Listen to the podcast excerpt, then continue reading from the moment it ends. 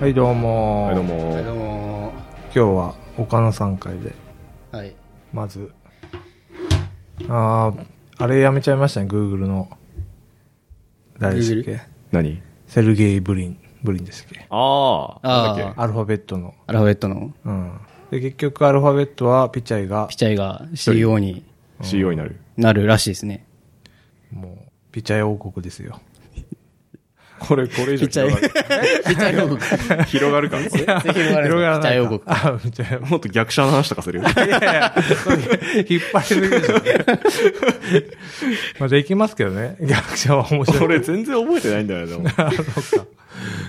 いやー一応ネットフリックスで見れるはずですよあ。そうな役ん者。見えます、ね。あるはずです。うん。え、ゼータとかはあるゼータはあったかなどうだろう。でも、なんファーストかはどっかにある。ファーストある。ファーストいやしあったっけはあなったような気がするけど、どうだったかアマプラにはあった気がするな。あ、そう、あ、まあ、どっちも入ってるんで大丈夫ですね。ちょっと見ときそう。うんなはい。またね。予習し直すということで。ファーストは長すぎるから、 役者ぐらいがちょうどいいと思い ます。まあねうん、ゼータの方が長く感じたんだよね。ああ、まあね、俺同じようなグダ話。グダじゃん、ずっと。マジで。確かに。なんだこれと思いながら。いや、一応見たんですね。見た見た。ああ、そうそう。まあね。いや僕、マークさんの手元の iPad を見てたんですけど、はい。うん。その、iPadOS になってますね、それ。もしかして。あ、新しくしました。どうですか iPadOS、そうですね。あんまでも漢字変わんないけど、アイコンがちっちゃくなった。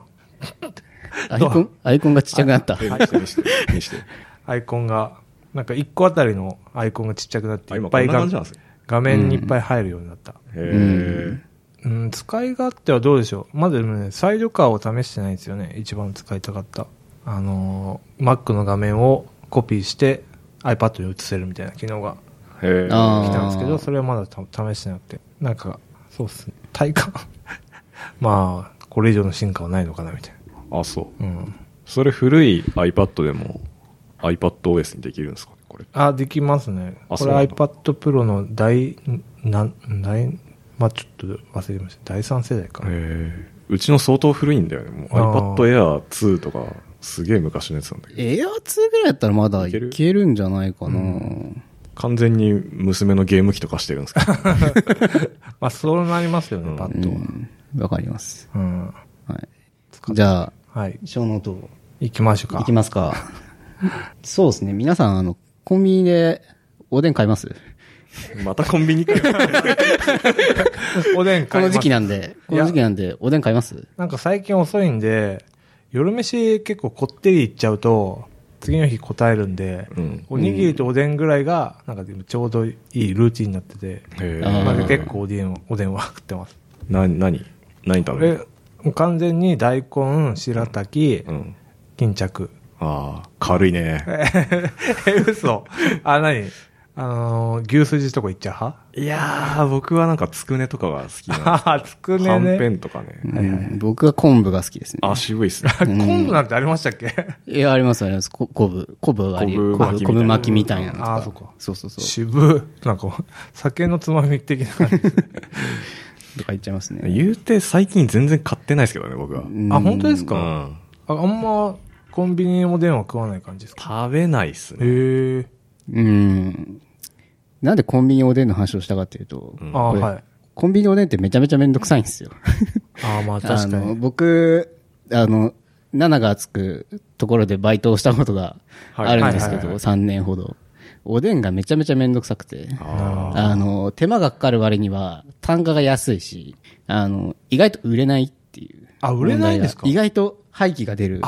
そうなんだ。ので、結構、やっぱ、コンビニ業界では深刻なのではないかと思って、ええ値段確かにに、出したんですけど。それやなっ、てないとこありますよね。コン最ビニ。近ね、うん。あとなんか、そう、一応書ノートにも記事を貼ってあるんで、その中にも書いてあるんですけど、その衛生面的に、あの、あんまり良くないところもあるんですよね。っていうのも、おでんって、あの、結構入り口に近いところに置くじゃないですか。はいはいまあレレジジンン、レジン、あの、構造によっては。うん。で、あの、一応セブンとかだと蓋をするんですよ。あああ、そうですねあの、ほこりとか入んないように。うんでも結構ファミマとかローソンとかって、蓋をしないんですよね。特にローソンとかはそうで、確か。えーまあお客さんが自分で取るパターンだと結構蓋をしないことが多くて、あーただレジ前とかってその扉が開くんで、その埃とかが入ってくる、その外の外気とか、あー外からのなそるほどねの、まあ、細かい埃とかが入ってくることが頻度が多くて、まあそれが結構そのおでんの中に実は入ってるっていう事実は、まあ、あの、あるんですよね、実際問題ね。まあ気にするレベルかっていう話もあるんですけど、あーまあそれをずっと置いてあるんで、確かに、それちょっと気になってきた。結構、あの、そういう問題もあったりしてですね、ちょっとおでんっていうのは結構深刻な問題を抱えているの割にはやっぱ、あの単価がそんなに良くないというかあ、手そうなん間、だ暇かかるんで、まあ、どうなのかなっていうところでちょっと持ち出しなんですけど、まあ皆さんな、マークさんは買うんですね。買いますけど、でもなんか、一瞬で来て、一瞬でなくなったかもしれない。ええどういうこどういうこなんかもう、 おでんと うん。置いてないとこもちらほらあったりとあする最近だからなくなってますよね。うだんんだんそうそうそうそそうの。縮小してるかも。セブンとかもやめてく方向性みたいな話をう聞いたけどんあ、そうなんですね。まあなんで、うん。まああとは、一つ、おでんがどうしてもコンビニで食べたい場合の、まあ、店舗によってはできないんですけど、裏技としては、あの、袋で買うっていう。あああーの袋のままください。と、あとは、あの、スープの出汁はいはいはい元をもらうっていう、あ、そあれのがまうま。まいですよね。それで自分の家で、あの、煮るっていうのが一あやるっていうなるほど番ね、あの、まあ手間がかかるんですけど、もしどうしてもこうミニおでんが食べたいんであれば、それやるのが、まあ一番、エセ的にはいいかなっていう。うんまあちょっとコンビニの利益にはならないんですけど、あまり。なるほどうね。ん。おでんなくなったらマークさん晩ご飯どうすんどのうする んですかしたらもう、うーん、のどうしよう。確かに、その、セブンスいや、スー、セブンですね。スープ系飲みたいんですよ、夜。 ああ。なんか、はいはい、わ落かちる着。くんで。わかる。だからそれがしじみ汁になる。しじみ、しじみ汁に なる。カップのしじみ汁になるぐらいですかね。でもおでんはありがたいですよね。なんか栄養もありそうだし、 なんかヘルシーな気もするし。ヘルシーかなヘルシーではない。えーまあ、ラーメン食べるよりは、うんまあでも量、量によると思 いますよ。おでんも量食べたらあんま変わんないん大で。根とか食べてるから。うん。あー食物繊維そうだ。的な。そうそうそう体も温まるし。まあその、ラーメンとかとは違って、こう、あんまり脂質的なものはないので、ううんん。まあそういうところではちょっと、でまあも体にいいかもしれないですけど。おでんの何が嫌だって、選んでる時に、なんか後ろの人が並ばないかなっていうの が、すごい気になるんですよね。あーわかる。俺の中で。それだけちょっと解決してくれればもっと買いやすいのにみたいなのはあるんですよね。まあだからなんかこう、えら問題、問題を抱えてるんですよ、すごい。コミュニティおでんっあてー。そうなんですねはい。確かあにの、店舗側にとっても消費者側にとっても。そっか。はい。じゃあもう、どこでおでんを食えばいいんですかうーん確かに。それはそうですね。ればいいんじゃない か。まあそうね。ここでおでん 食べる。うそうちですね結構家で出るんで、なんかコンビニで買うことはなくなりましたね。あ、家でおでんやるんですね。あれだって買って、なんかね、煮るだけじゃん。あ、そまあそうですね。ねスーパーとかで言ってしまえば普通におでん売ってるんで、まあ、特に味にすごい込みじゃなく、嫌だっていうこだわりがなければう、ん。そんなに変わんないかな。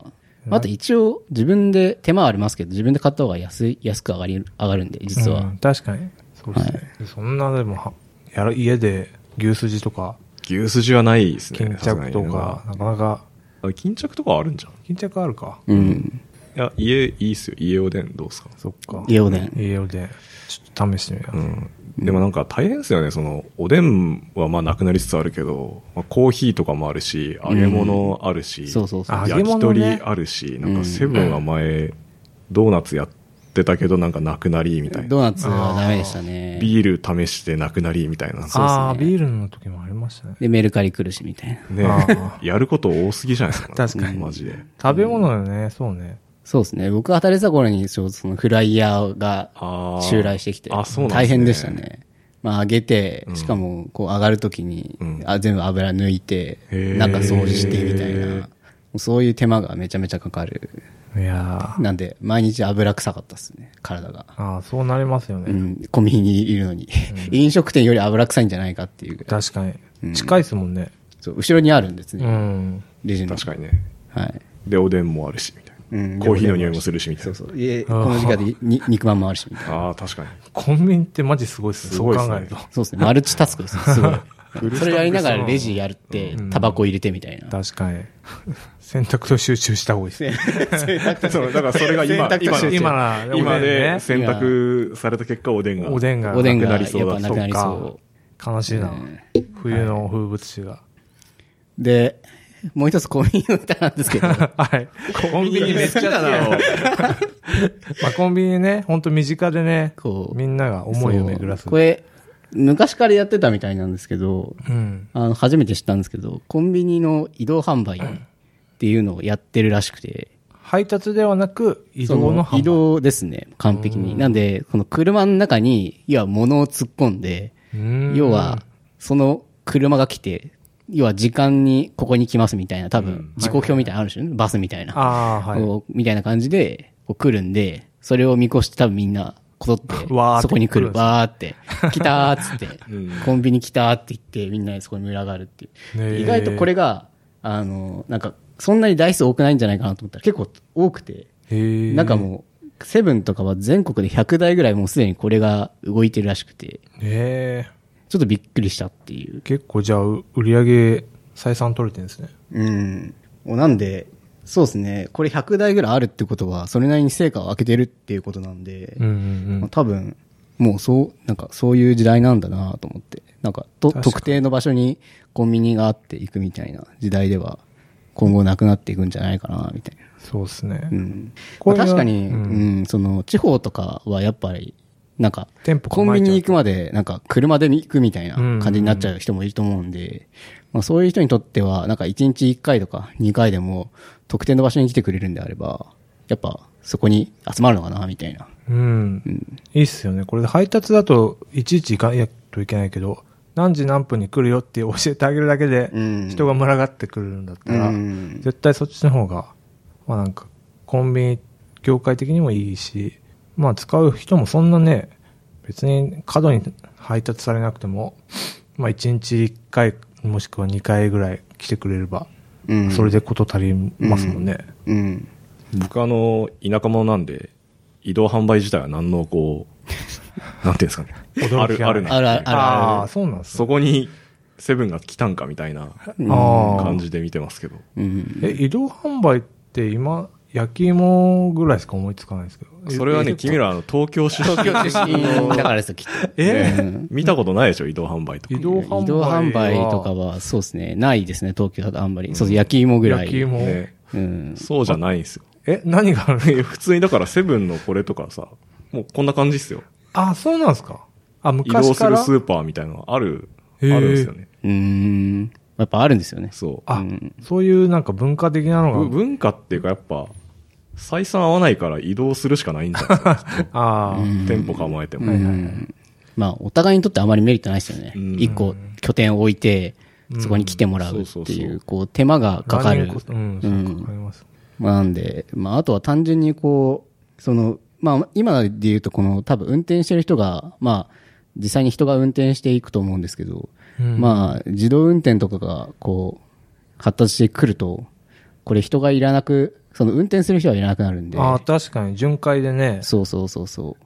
で、なんか、かペイペつ、イその、まあ、最悪、その決済とかも、なんか、吉野に人がいなくてもできるようになれば、うんうんうん。なんか、勝手に誰も乗ってない車が来て、はいはいはい。物取って、ペイペイペイ で、ペイペイで決済するとう、ん。物を買えるっていう素晴らしい未来が来るんじゃないかな、みたいな。すごいっすそうね。すると、だいぶ、そのコンビニで働いてる方々の辛さっていうのがうん、少しは紛れるんじゃないか確かに。な。僕はこれにコンビニの未来が明るいかなと思って、持なってるきたほんでどすけど。ね。移動販売にはおでんはないんですかね。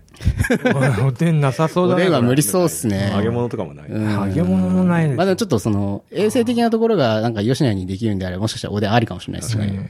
はい。なんか自動でうまくやってもらえれば、衛生的に綺麗なんで。おでんありかもしれない ですね。まあまずおでんの前に多分肉まんとかでしょうね。ああ、肉そうまんとか揚げ物はちょっと確か優に先順位高いんで、はい。おでんは最後ですね。僕が個人的に気になったのは、この移動販売のやつって、なんかすでに店舗持ってるオーナーの人が、うん。こう、ついでに移動販売もやるかみたいな感じなのか、うん。それとも、はないんかはいはい最初から移動販売だけの、こう、オーナーみたいなシステムなのはいはいはいかは、いなんかその辺が気になったんですけど、確かに気になります確ねかに。ね、うん多分車だけだったら、普通の店舗持つより、その、初期費用ってかかんないはずなんで、ううんん。なんかやりやすい気がするんですよね。うん確かに。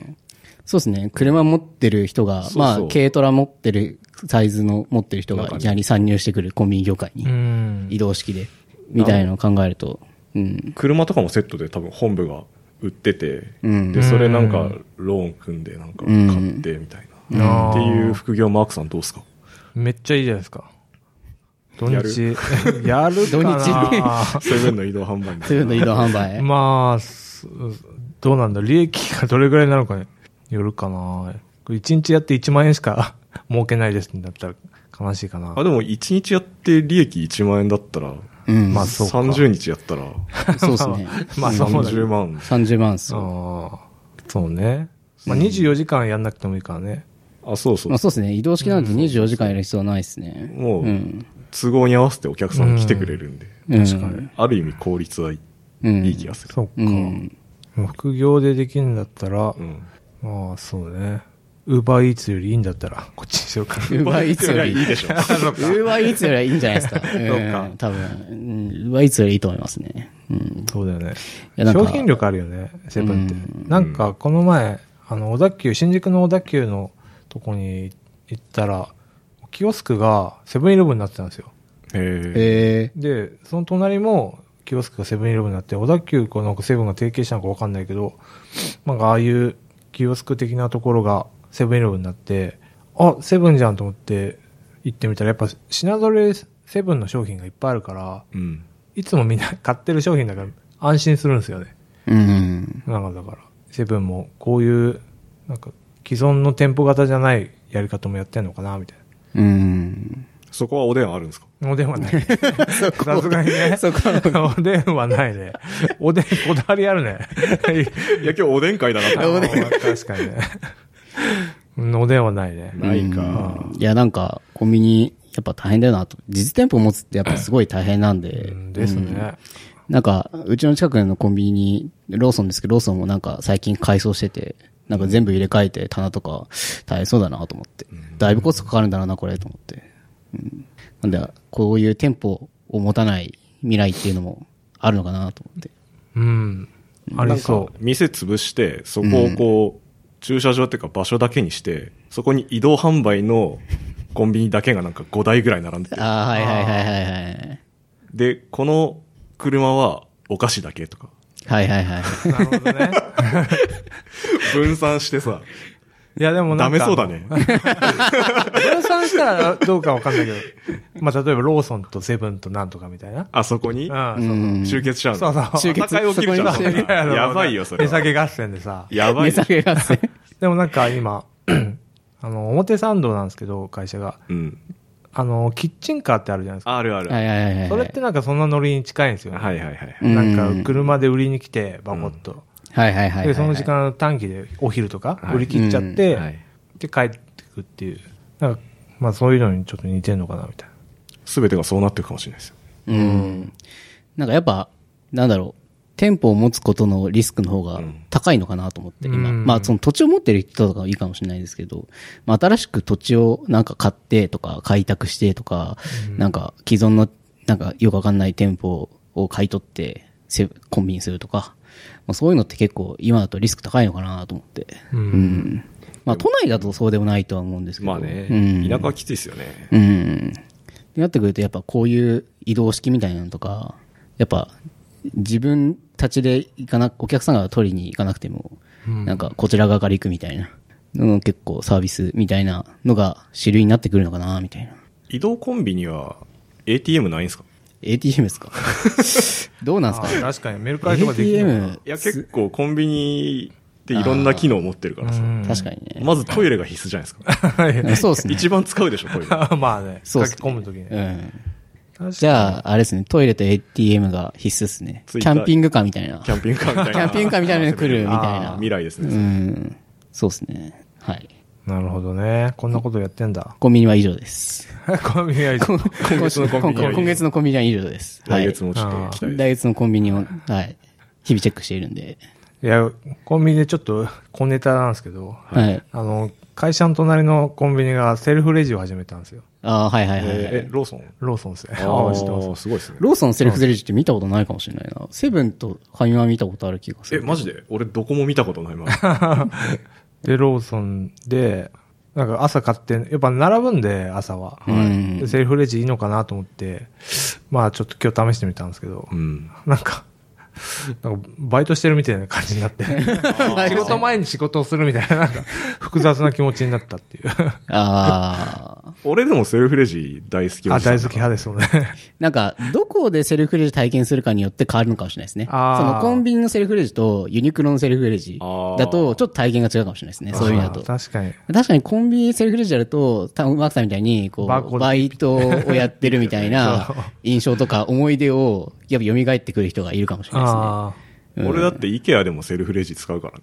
わピッピッピックレジットカードのそうクレジットカード払いのあ。やあうん。だからなんかこう、結構コンビニってその日常じゃないですか。日常の延長じゃないですか。ちょっと IKEA だと、まあ日常っていうほどいかないじゃないですか、毎あ。日とまか。あアトラクション的そうそうなそう感そじう。はだあかるらそこでのセルフレジの楽しみっていうのは、もしかしたらそうね、体験としてはいいのかもしれないですけど。だから本当ユニクロみたいに物を置くだけでもう金額がパッと出て決済ピッてやるだけだったらまあ全然いいかもつ。あれやったことあるあありますよねなんか GU かなんかでありますよへねー俺まだ未体験ですね。 GU とユニクロは、もう大体そのタイプに寄ってますね、最そう近。あれなんかタグが入ってんすか商う品。んうんタブが入ってますタブ入ってんじゃんへーわかんないですけどだからもう本当にそこにボコッと置いただけで、うん。もう金額がポコッて出るんですよ えー、でもなんか聞いた感じだとタグっぽいっすよね。あまあそうですね RFID タグ的なやつが。うん。それで読み込んでもうあとは金額払うだけまあ多分そうですね、RFID みたいなのが入っているは画ず。像だったらすごいね。認識だったらね。うん、なんか、いやそれはさすがにじゃないいでやす、か俺最近さ、あの、パン屋でよくあの、あ、パン屋はね画像ですね。画像認識うのんパン屋あんのれそうですねすげえいっぱいあそうんのよなん最すか近。ありますあります。うんね。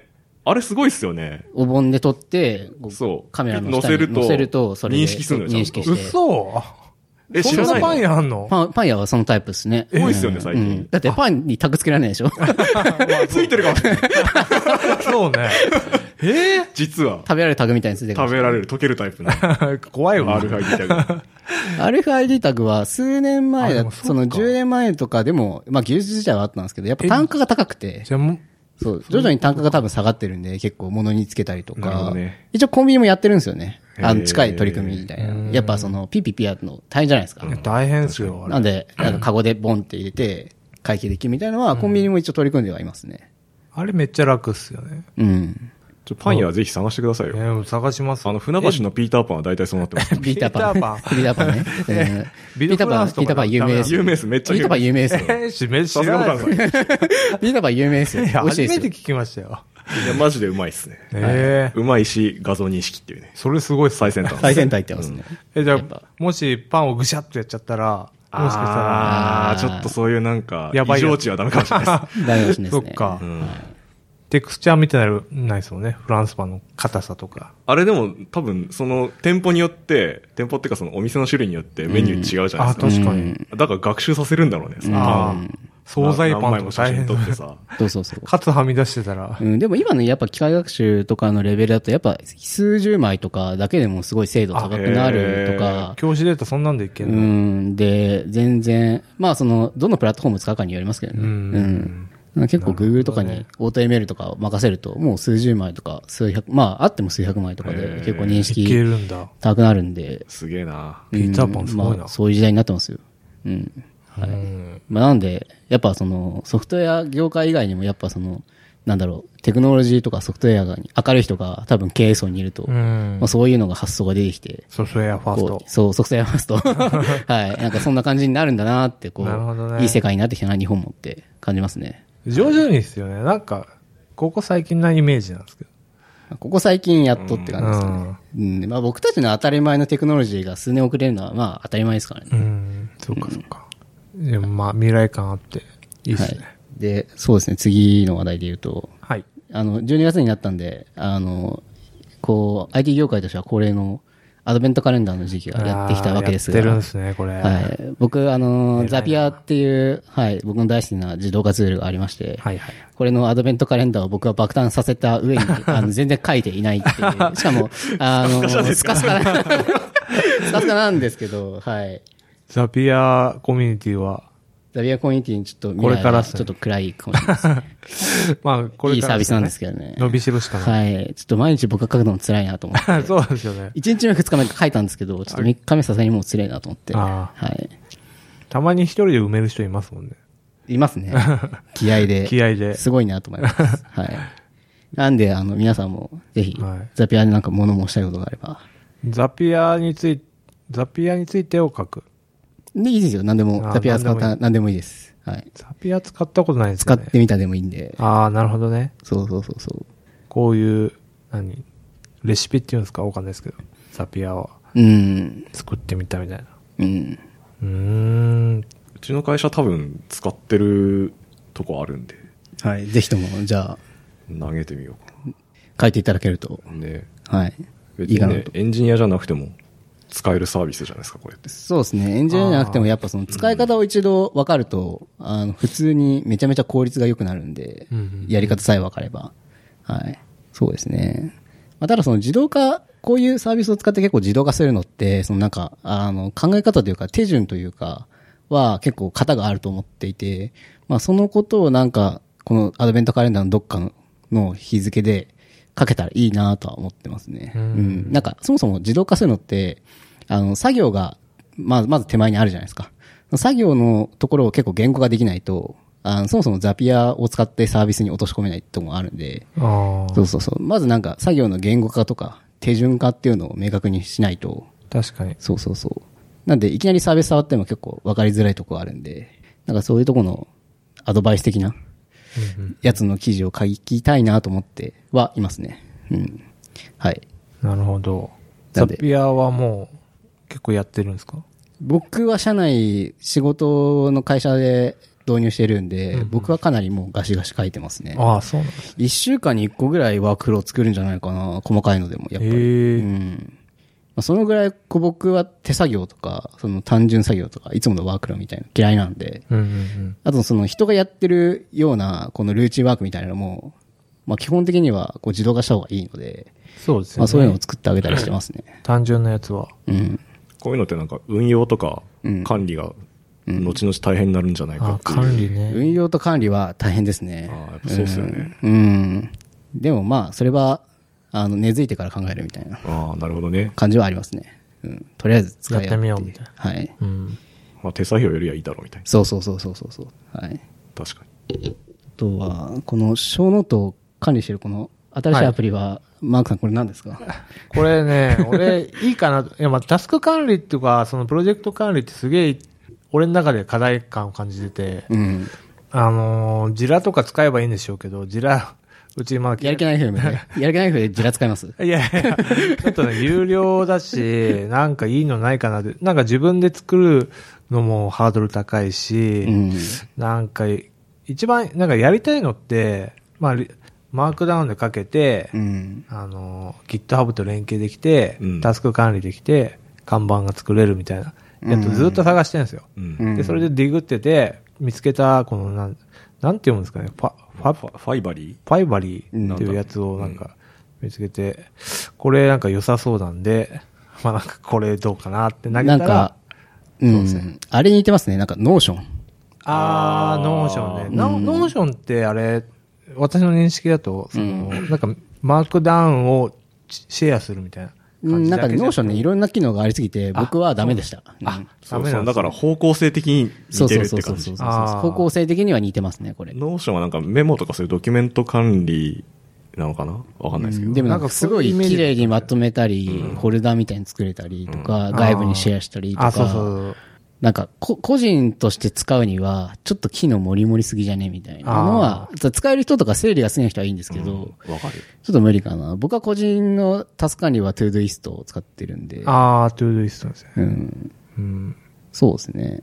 うん。ファイバリーモリモリっすよね、なんか。で、ファイバリーのなんかモそうリモリに見えるんだけど、なんか。うん。そうそう。なんかファイバリーだと、看、看板も作れてあそうそうそうマークダウンも作れて、あの、なんか、何ガン、ガントチャートも作れて、み たいな、なんか、もりもりだから、あ、よくねみたいな。ガン、ガントチャート作りますい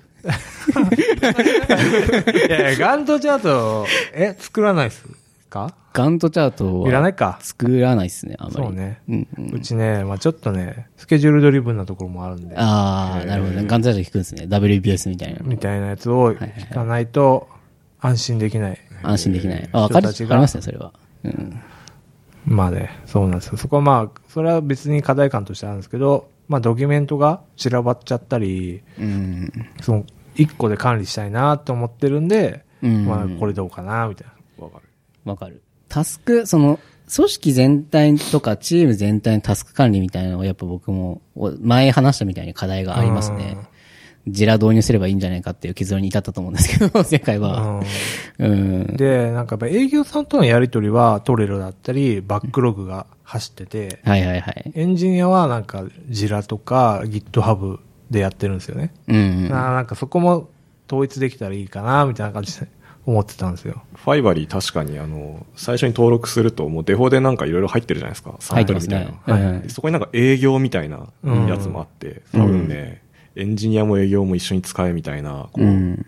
メッセージを感じたんですよね、そこうん。そうそう。それなんで、まあどうかなと思ったけど、なんかいまいち使いこなせないっていう。なんかうね、んどうなんですかね。こういうなんか、あの、僕たちがいる会社って言うても、やっぱ増えても数百人とか、うん行っても数千人レベルじゃないですか。はいはいはい。こう数万人レベルの会社って、こういうのどう管理してるのかっていうのがすごい気になりますね。うん数万人まで行くと、こういう、こういうのってもうどうなんのかな。絶対、まあチームごとに違うんじゃないですか、やっぱさすがだに。からそうな事業部ごとる、にまあ結論そうなるわけですね。うんなんで、やっぱこう、将来、やっぱ、なんかそう考えたときに、その部署ごととか、その、なんかプロジェクトとかチームごとには、あの、ある程度決まったものを使うべきだと思うんですけど、そのなんかもう、超全体で大きく枠組み見たら、もうやっぱ揃えない方が、やっぱ効率がいいのかなと 思って。うんうん。すげえふわっとした情報なんですけど、アップルかどっかはなんか、うんエクセルとかで管理してたっていう話聞いたことあって。 それあーはいはいはいはいはいはいはいあの規模でそれだったらなんか、うんまあ、いっか、みたいな気もしたけどね。うんじゃあ Google はスプレッドシートうんそうですね。Google ドックスと Google Google スプレッドシートじゃないですか、やっぱり。うん。まあなんかそれがオープンになってるかなってないかっていうところなような気もするんですよね。そうっすね一つとしては。うん。なんかドキュメントとかも、なんか事業部またいでも見見れてもいいじゃないですか、多分。そこの、うん。だからそういう、だからドキュメントは別に作ればいいのか。全員が見える感じのうん。マークダウン。うん。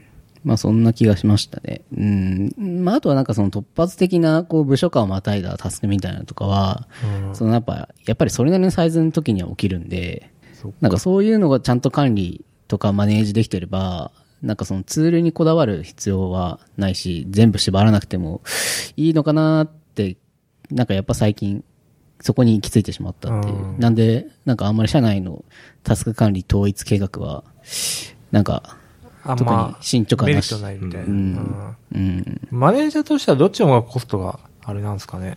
うーん、なんか、もし僕がマネージャーの立場で考えたときに、まあ、その自分がマネージしてる方が知らないところからタスクが降ってきてっていうのはあーやばいと思う。それが可視化できないのはやばいと思うんで、そういうのを可視化できる手段があるんであれば、なんかツールは問わない気がしますね。う。うんん。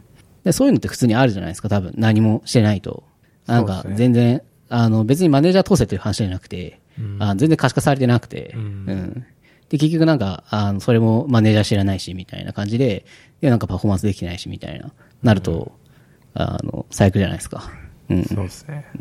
なんで、その、個々が持っているタスクとかやってることっていうのが可視化されていれば、なんか手段は問わないのかな、みたいな。まあまあ基本的最に低限目的閲が覧できれば大事なんで、うんいや、で、まあ、まあ試していこうっていう感じ で。まあ、やる気ない FM で、やる気ない FM でガントチャートを作って、はい。すでになんか使いこなせてる。そうね。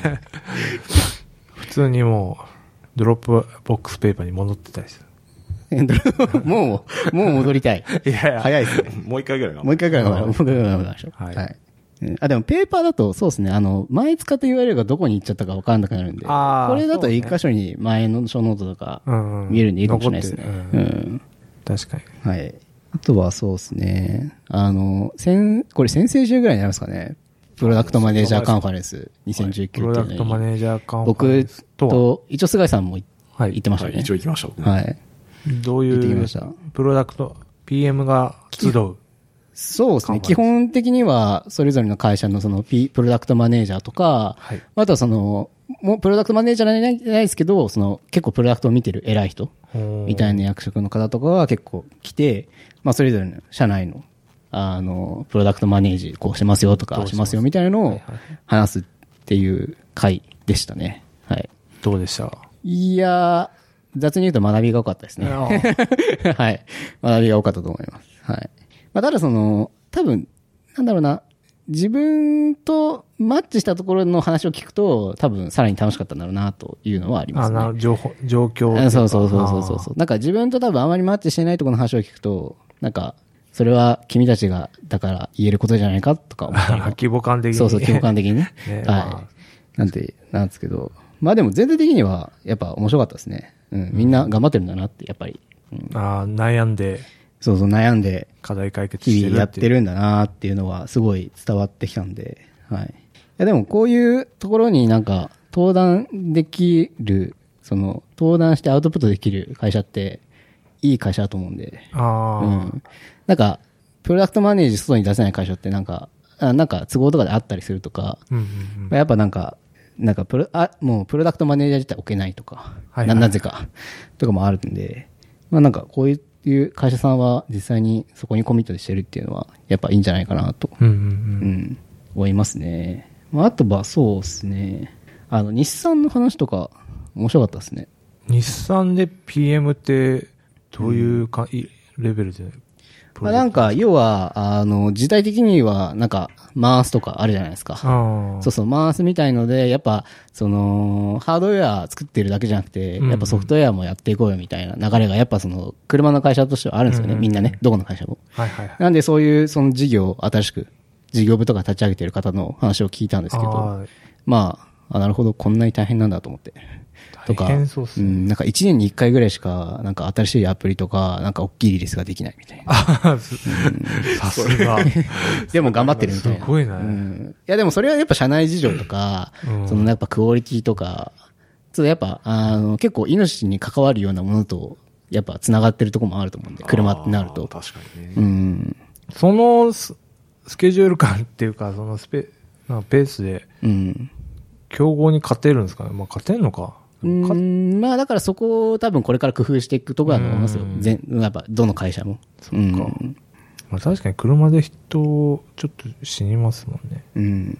下手すると。とかは面白かったかな。あとは、あのーまあ、仕事上結構僕、あのーカスタマーサポートのチームとよくやり取りしてるんで、はいはいはい面白かった発表として、そのプロダクトマネージャーが陥るカスタマーサポートの盲点っていう発盲点表、これ資料もあるんで、あの、ぜひ見ていただきたいんですけど、これははい結構面白かったですね。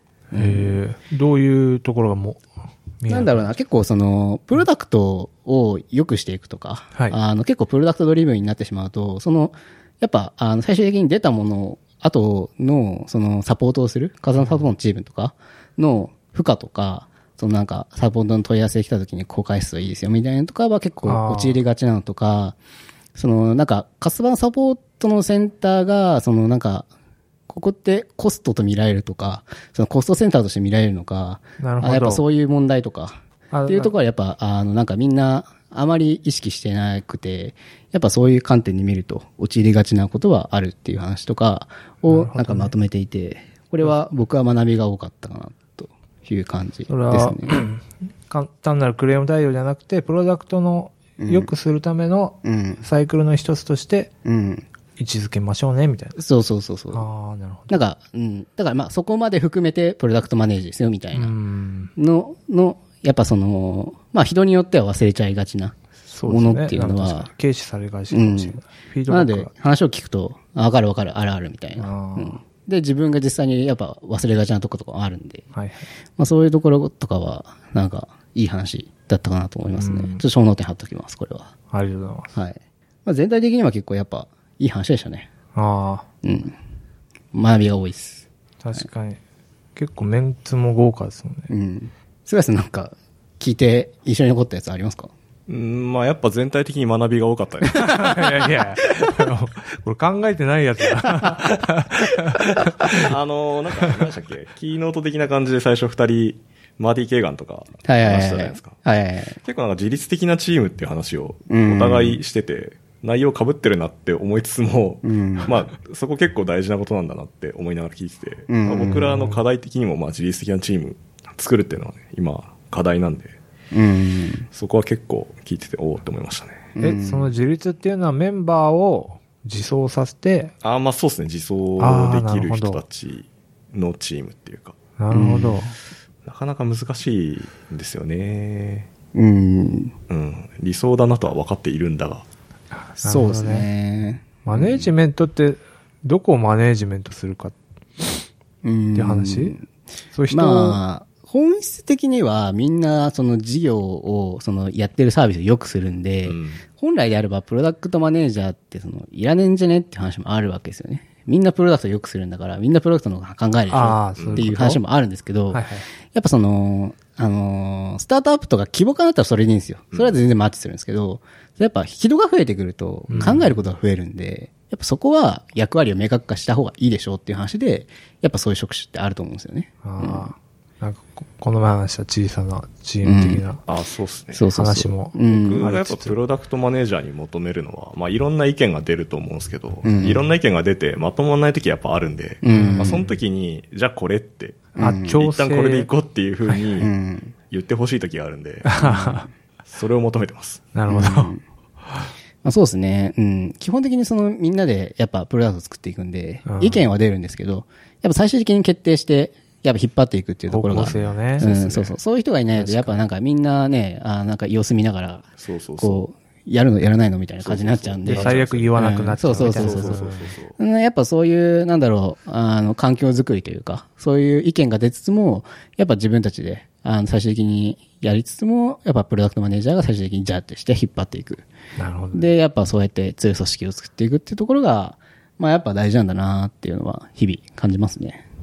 学び多いなうん。やっぱそれがやっぱ一一筋なようにはいかないんですよね。確かに。うん。正解がなんか難しいですよね。そのけ規模感とか、今あるプロダクトが置かれている状況下によって、また正解が違ってくうる。んまあそうですね、うんフェーズによって違いますね、全然。そうですね。うんなんで、でも、今回こう登壇してる方って結構いろんなフェーズの方が喋ってるんで、まあなんかこれ一通り資料とか出てるの見ると、まあ大体なんかどのフェーズではこうした方がいいとか、うんまあ絶対正解はないんですけど、なんかそういう、その、各々のニーズとかフェーズで学びがあることは、多分ほぼほぼ結構その、うん、カバーできてると思いますね。